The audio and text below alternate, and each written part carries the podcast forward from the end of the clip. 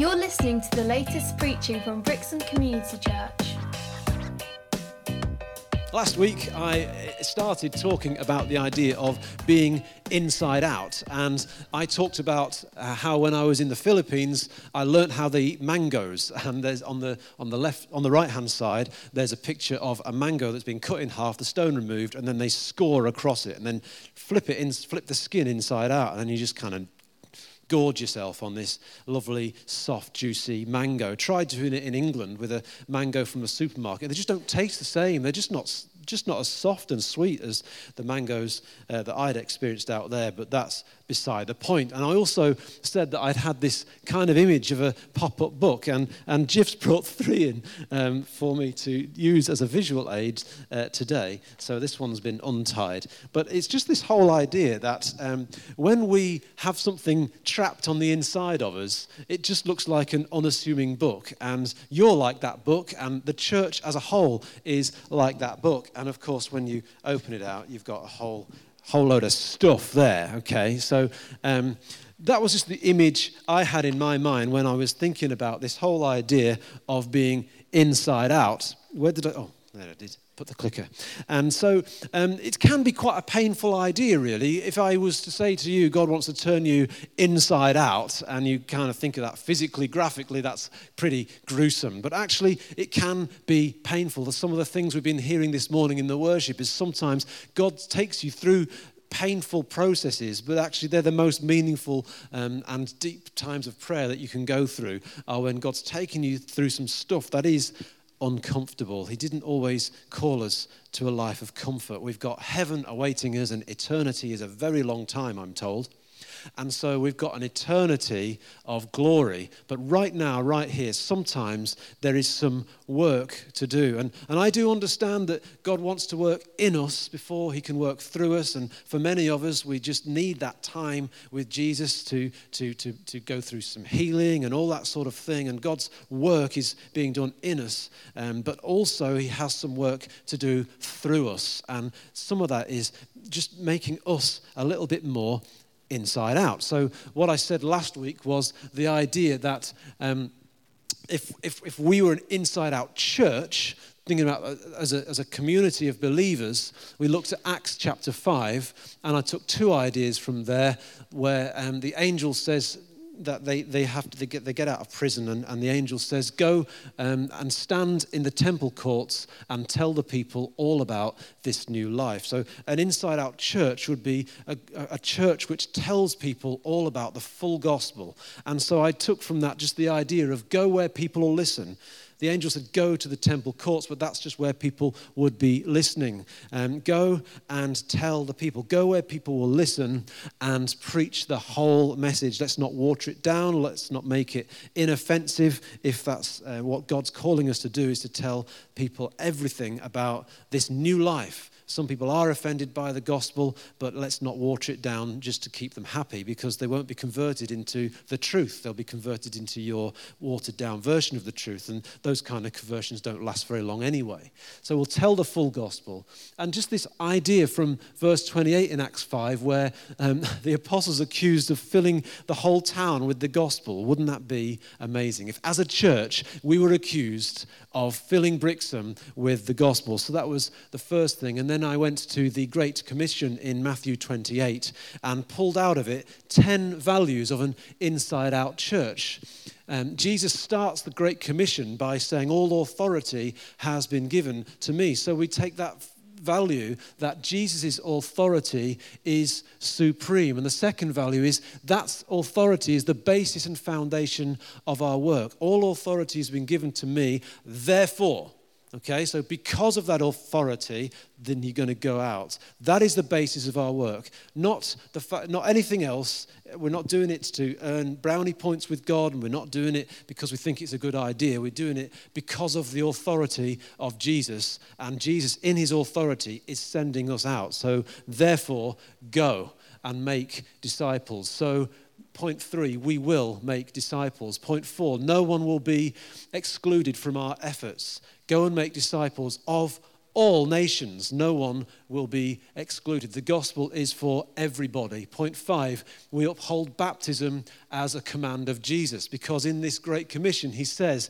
Go and make disciples, baptizing them. But he says to baptize them in the name of the Father, the Son, and the Holy Spirit. So the next point was we believe in the Trinity. We want people to be baptized, baptized into all that God is, the fullness of God. And preaching that we believe the Trinity will avoid error and confusion later on. Point seven was we will not just teach, we'll teach people to obey Jesus. It says, teaching them to command uh, teaching them to obey everything I have commanded you. And in point eight, I underlined the word I, that, that what I have commanded you, that's Jesus speaking. So point eight was our teaching must be Christ centered. Nine was we're not alone, Jesus is with us, which is always good to know when we're trying to turn the church inside out. He's with us. Uh, I'm with you to the very end. And so that's good to hear from Jesus that He is with us in our mission. He sent us in His authority and He is with us. He walks with us. The man with authority is walking with us. Thank God for that. And finally, um, we will not stop until Christ comes again because He says, I will be with you till the end, even to the end. So we're not going to stop in this mission of making disciples. We're not making converts. Converts sign up to something. We're making disciples. Disciples follow something. Uh, the word disciple means someone who follows and learns from. Someone who follows and learns from. And that's what we are called to do. That is our Great Commission. That is how we fill Brixham with the gospel. So, wouldn't that be pretty cool as a church if we were known as the church who filled Brixham with the gospel? What is your church known for? Well, our church is known for its building, our church is known for um, its soup kitchens, our church is known for whatever else it does. Our church is known because it's got. Um, a particular type of leader. Um, well, that's not what we want. We want a church who is known for a, a gospel centered, soul, souls pursuing uh, ethos about it. And, um, and I mentioned last week about how J. John talks about the three W's. We're very good at worship, we're very good at well being, looking after one another, but we're not always very good at witness. And it's that side of things that I'm just feeling stirred to continue thinking about in my own life. And so that brings us to um, the idea that not just an inside out church, which is easy for us to think about, yeah, that would be really cool. We can all buy into that. We all want to be probably all want to be part of an inside out church. But it leads us to this message this morning, which means that an inside out church is actually made up of inside out Christians. And that means you, and that means me. And that's where I start to feel a little bit more uncomfortable and a little bit more challenged because I find it very easy to um, infiltrate and to be part of the world around me and to sometimes hold back and even though I can spend some wonderful times in prayer and some wonderful times in the Word of God at home, seeking God when I'm disciplined and when I'm good at it, when I'm on my best days, I can spend some wonderful times with Jesus and then step out of my front door, walk down onto Fore Street or whatever street it is, and interface with the crowds and just assimilate, just be part of that crowd. Not even asking Jesus to, to, to, to come with me, I've left him in the house. I've left him in the quiet room. I've left him in the car where I was praying or had a worship song on. I've left him behind and I've walked into town and I've left Jesus behind, but he's actually still with me. It's just mentally I've left him behind. And so when I'm walking through town or I'm speaking to someone else who's walking their dog or I'm just um, going in a shop or waiting at a bus stop or whatever it is, I forget to say to the Holy Spirit, Do you want to speak through me today? Do you want me to offer to pray for that person if they open up to me? Do you want to just give me an opener? Because I'm sick of mentioning the weather. Do you want to just nudge me to ask that man why he's wearing that badge and see where the conversation goes? Or talk to that guy about um, his dog or so, I don't know. What a, Holy Spirit, have you, got a, have you got an in for me that I would never have thought of on my own? And that's where I start to live my life inside out in the day to day. So being um, logical about this, I thought, well, if I'm going to be inside out, I want to think about what it is as a Christian I've got on the inside that other people haven't got. Because that's actually what the best type of evangelism is is when the non-christian says to the christian what is it you've got? I want what you've got that's the best kind of event because they're ready then. You don't have to ram something down someone's throat that they're just going to spit back out at you with some sort of counter argument. You actually want someone to start asking questions. And sometimes that takes a long time. You journey with somebody and you talk to them and, and you talk to them about their needs and you say, Do you mind if I pray about that? I'll do it at home. We don't have to do it here. It might be weird. Or you might even be ready to pray with somebody. And over time, you're talking to them. And then you take another step and say, Have you ever thought about praying? And you get them to start thinking about the idea of talking to a God they might not yet even surely believe in, or be, be sure that they believe in. So all this takes time. But there's going to be a point where somebody's going to say to you, What is it you've got?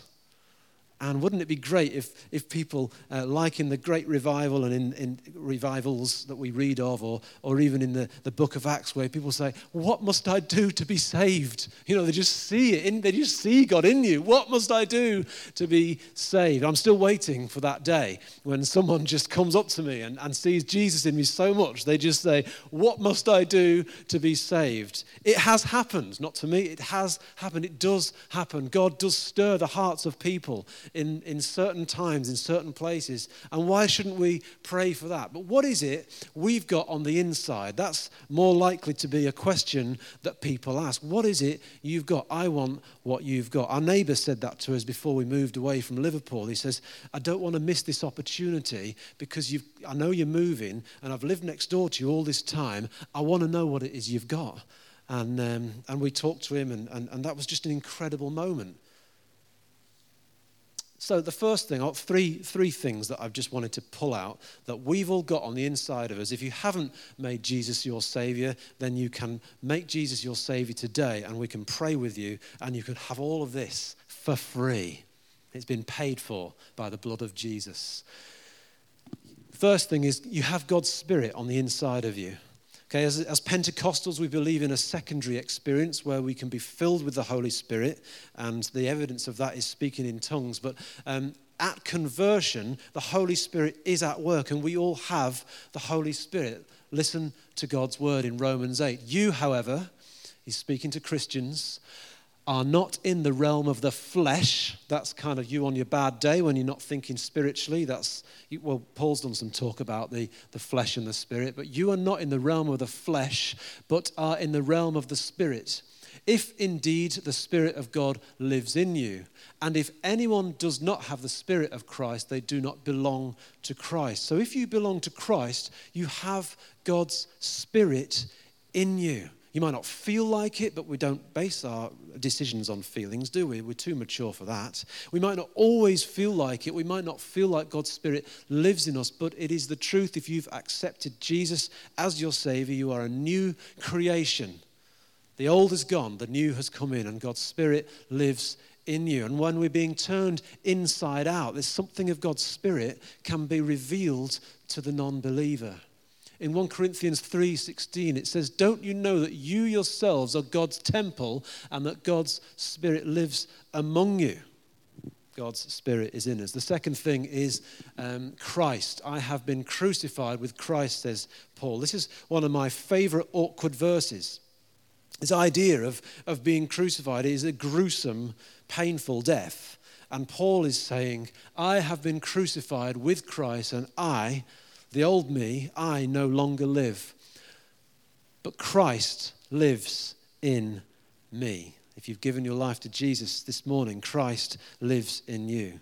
And when you walk through town and when you go about your daily business, mixing with people who do and don't believe in God, you have Christ in you. Why don't we pray that they see Christ in you? You've been crucified. Your old self, the flesh, has been crucified. Christ lives in you. The life I now live in the body, I live by faith in the Son of God who loved me and gave himself for me. We need to be daily reminding ourselves of this because it's very easy. We're told we have to put certain things on and put certain things off because it's a daily walk, a daily discipline. But know this Christ lives in you. God has chosen to make known among the Gentiles the glorious riches of this mystery, which is Christ in you, the hope of glory. Colossians 1 27. So we have God's Spirit in us, we have Christ in us. Wouldn't it be good if our lives were so inside out that people just saw that in us? We wouldn't even have to try with some um, awkward tract and weird kind of spiel that we've memorized about Jesus, that they would just see Jesus in us. We can pray that that is the case. But how intentional are we about praying for that to be the case? The third thing is God's light. Just wanted to read from 2 Corinthians 4, verses 6 to 7. I love this verse. I love this verse because, like being crucified with Christ, it takes the attention off of me and puts all the attention onto God's greatness and God's glory. It says, For God, who said, Let light shine out of darkness, made his light shine in our hearts. Let's just pause there. This is the God who created the universe. You know, and, and this verse is about the God who made light and made light shine in darkness. And we're referring to a majestic, incredible event and saying that that same God is doing something similar in me. Isn't that amazing? Just think about it for a moment. Imagine nothing. Imagine an, an, earth which is formless and void, and God says, Let there be light, and light was. And then God goes on to, to finish creating the world. That same power He's made his light shine in our hearts to give us the light of the knowledge of God's glory displayed in the face of Christ. But we have this treasure in jars of clay to show that this all surpassing power is from God and not from us. That's the bit I like. You know, so I'm just a jar of clay. It's nothing that special. Some people say some of us are a bit, bit like crackpots, aren't we? And actually, there's nothing wrong with that. And it's in the brokenness that God can shine through. And I love that. So we've got Christ in us, we've got God's Spirit in us, we've got God's light in us. And maybe they're all just different ways of saying the same thing, but you've got Jesus living in you. And he just wants to, he just wants to get out a bit. And sometimes we just put on so many overcoats just to, just to fit in with the rest of the world and we don't want Jesus to shine out of us. But you know, pe- people will see God in you whether they admit it or not. I know this. I know this from my own um, testimonies of people who've, who've, said, you know, even, even in my um, least demonstrative Christian years, people have said, I knew there was something different about you. Always did. And it's not just because you're weird and you've got a sense of humor no one understands. It's that there's something else about you at a spiritual level that we always knew was there. We just wouldn't admit it. These are you know, particularly from someone who became a Christian later on, but knew me through my uh, teen years. That you can't help it. You know, if God lives in you, it should show. And um, but I just want to, I just want us to pray that it happens more and more. That's all I'm saying. Um, and that just people just start to say, and that we're ready. Sorry, that people just start to say, "What is it you've got? How can I get it?" And we're just ready to respond. We're just ready to respond. And like I said last week, some people are, are ready for the gospel, but they're not ready for Sunday mornings. They might actually be ready for a home group on, on, a, on a Sunday morning, which we're going to try out. Um, but they might not be ready to hear me stand at the front and come to this environment and all that sort of thing, but they might be ready for you to share the gospel. And, and so, so many times it's easy for us as um, non leaders in a church, which is what, which, what I've been most of my Christian life, uh, as a non leader in a church, it's so easy for us to think, well, all I've got to do is get them to church. You should come to church. Actually, it's get them to Jesus. That's what we've got to do. We're told to make disciples, not make people fill these empty rows. So, anyway, um, that should be easy then, shouldn't it? What's inside? Got all that stuff inside. Why aren't we seeing the results that we should see? If you've really got a grasp of this light that's on the inside of you that should just be bursting out of us all the time, and people just magnetized by this Ready Brek glow that's all around us all the time, why aren't people just like iron filings to a magnet all around us? Well, they are for me, but why aren't they for all of you? Okay, yeah, I'm glad you laughed. So here I see two areas of problem. The first is problems inside of me. And um, there's some startling verses that I'm going to show you that are actually written to Christians that they sound like they're not written to Christians. They sound like they're written to people who need to, to get saved.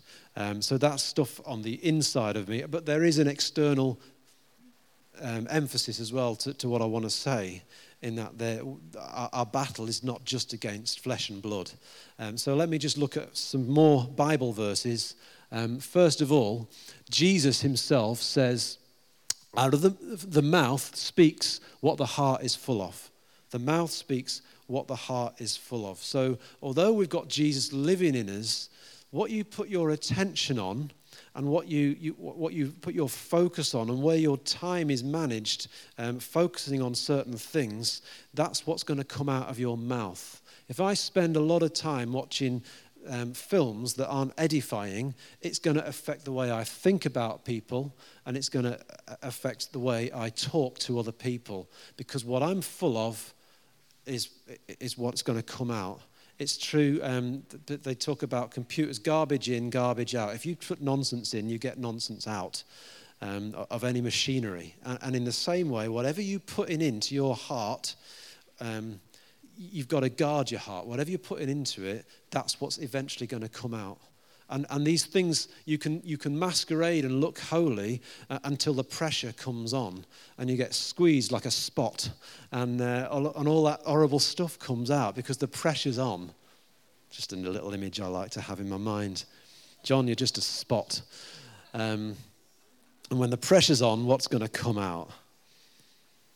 But that's what happens, isn't it? When the pressure's on, you've got to guard your heart. It is the wellspring of life, or out of it flow the issues of life. Issues. What's going to issue out of you? Um, so uh, that, that, was, that was quite challenging. So sometimes um, I don't radiate God as much as I should because I'm focusing on the wrong thing. I mentioned films, but it also it's just um, who you spend too long hanging out with. And we've, we've got to be around non Christians, but some people are a negative influence on me, and I have to manage my time and man- manage my mental energy carefully not to entertain thoughts and conversations too long with certain people because um, I've got to keep, keep myself, keep my heart in the right place. Guard your heart. Paul says in Galatians 4:19, "My dear children, for whom I am again in the pains of childbirth until Christ is formed in you." All right, so we've got Christ living in us, but there's this sense of, of, of which there's something that we haven't really got the fullness of yet. And there is this throughout all of Paul's writings, really, there's this, this tension between I've got it now, but I haven't got it yet. And, and, there's so much glory and stuff in God that we've got already, and, and everything's signed, sealed, and delivered, and you, your place is in heaven, and you're walking with Jesus. So all of that is now, but there's a kind of not yet thing, and, and it won't really reach its fullness until we, till we reach heaven. But um, in the meantime, Christ has yet to be formed in us. So there's some internal internal works. Sometimes God just wants to tinker with the settings uh, in your mind and just sort a few things out with you so that Christ can be fully formed in you. In Ephesians 3 16 and 17, he says, I pray that out of the glorious riches he may strengthen you with power through his Spirit in your inner being so that Christ may dwell in your hearts through faith. He's praying to, for Christians that Christ would dwell in their hearts, even though Christ is already in them. Is that tension again? So you can't just say, right, I've ticked the box, I'm a Christian now, it's all done. There is work to be done that Christ wants to do in you. So there are some internal things where the more we allow God to work in us, the more we will radiate his likeness. He wants us to be like Jesus. And for some of that, some of us that sounds a bit un, unattractive because you've got the wrong image of Jesus. But he wants us to be like Jesus. Jesus was gregarious, he was with people, he was godly, he was fun to be around, he did miracles, he loved everybody. Wouldn't he be like to like, wouldn't you like to be like that? He wasn't full of himself like I am, worried about how I come across, what I, uh, what I look like. He was worried about, if, if worried is the right word, other people. Wouldn't you like to be a bit more like that? And so, the more Christ is formed in you, the more magnetic you become. And people say, What is it you've got? How can you still be like this? At first, I thought it was a show, but now I've seen you work through these problems in your life and you've been honest with people about your problems because you don't pretend everything's perfect for you. You're living inside out. What is it you've got? So, they're the internal things that some of us might feel challenged about. If you're feeling like you're um, treading water spiritually, maybe ask the Holy Spirit to teach you what is it next that you've got for me. It might be something really obvious, like I want you to start a, a new Bible reading plan and, and, commit to doing it every day.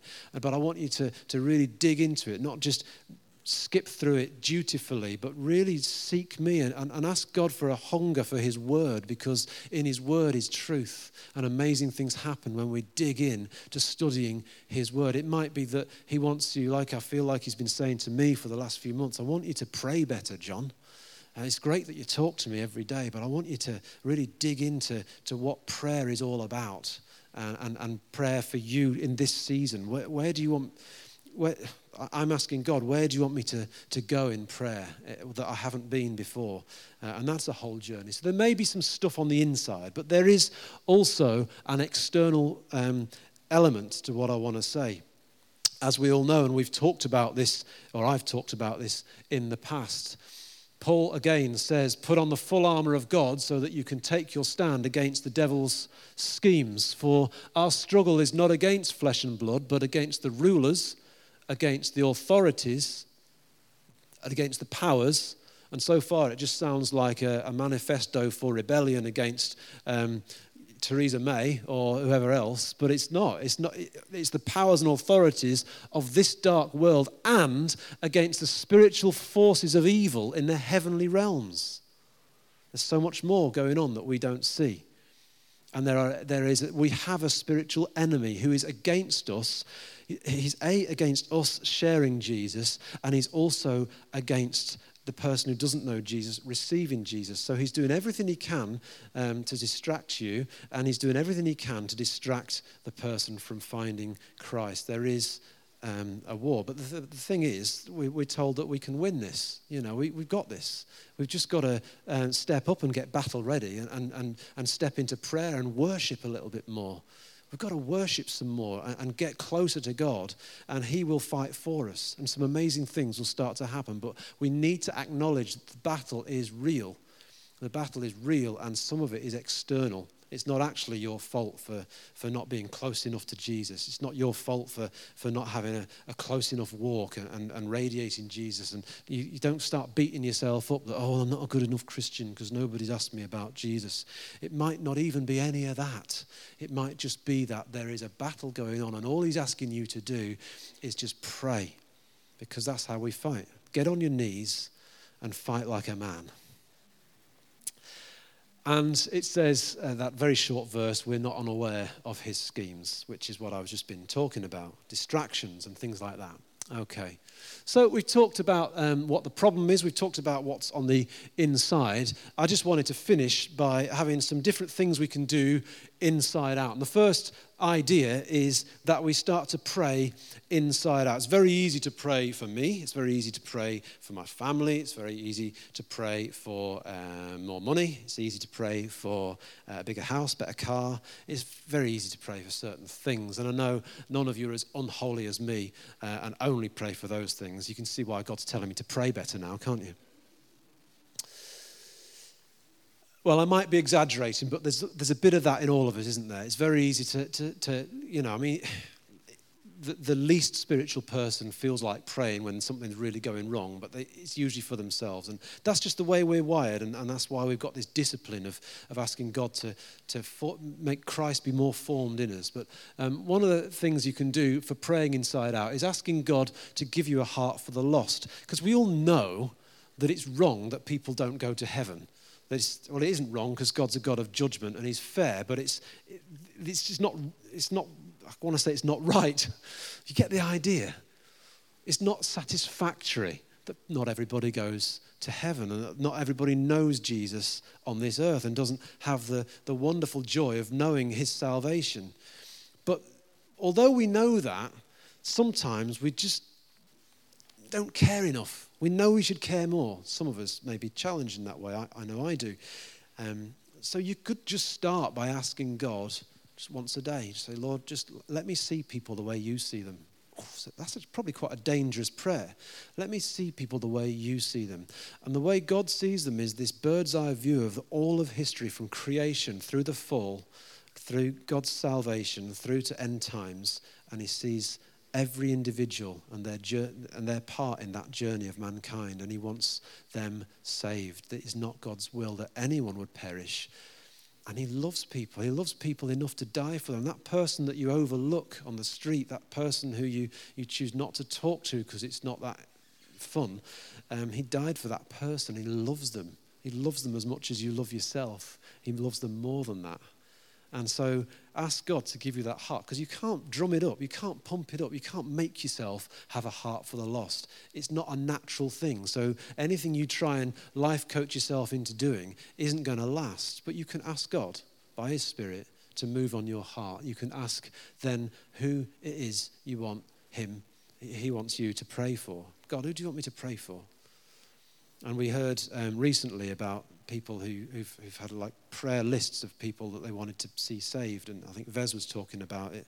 Um, was it D.L. Moody or somebody else? I can't remember. And they had 100 names, and um, 98 of them got saved before he died, and, and the other two got saved at his funeral. And um, who, who is it you want me to pray for? It might not be 100 names, it might just be one person. But that's a great start. That's praying in the will of God and uh, ask God what your role is in bringing them to Christ. It might be baking them some flapjacks. Do you bake flapjacks? You might be making them some flapjacks, baking them some cakes, and just um, saying hi a little bit more, and just seeing where it leads, seeing, seeing what the next step is. You just go as far as you can see, and when you get there, you see further. But if you just stand here and do nothing, um, then things don't change. So, what is it that God's asking you to do? Again, we're not doing this by works, we're doing it by the leading of the Holy Spirit. So, we're praying inside out, and we're asking God, um, what is it? That I can do to be a little bit more inside. I've got all this great stuff on the inside of me. How can I share it with others? The second thing is just to live inside out. Cultivate those um, things we describe as the fruit of the Spirit, and you can go and look them up. But uh, love, joy, and peace, and patience, and kindness, and all those things that uh, is great at, and I'm not. Um, and also just to live generously just to live a generous life doesn't need, even need to involve money to be generous. You can be generous with your posture and smile at people, and that's easy to be generous with a smile. It's not easy some days, but you get the idea. It doesn't cost you anything, and just to think generously, think outside of yourself. And so that's for me uh, one little thought about living inside out. So we're going to pray inside out. We're going to live inside out. And then we're going to speak inside out. When it comes to the right time, we are ready. We're told to always be prepared to answer anyone who asks you, Why have you got this hope? And doing it with gentleness and respect. So we're always prepared, but when push comes to shove, don't worry too much because it says in Matthew 10 when they arrest you, uh, it could happen, do not worry about what to say or how to say. It. At the time, it won't be you speaking. The spirit of your father will speak through you. So let's get let's get those two scriptures together. Kind of be prepared but don't worry if you don't quite know what you're going to say because god will give you the words so, that preparedness, it might be good just to prepare um, a 30 second version of, of how you know Jesus and what he means to you. Um, but I, I kind of feel like for me, being prepared, it's just praying and asking God to make sure that I'm ready. It's sort of a spiritual preparedness. So, we're going to pray inside out. We're going to ask God, uh, give me a heart for the lost and show me who to pray for and what to do. We're going to live inside out. We're going to be generous and cultivate fruit. And we're going to speak inside out. We're going to not hide this truth that we we have inside of us anymore. And finally, I just felt it was important to not be a lone ranger.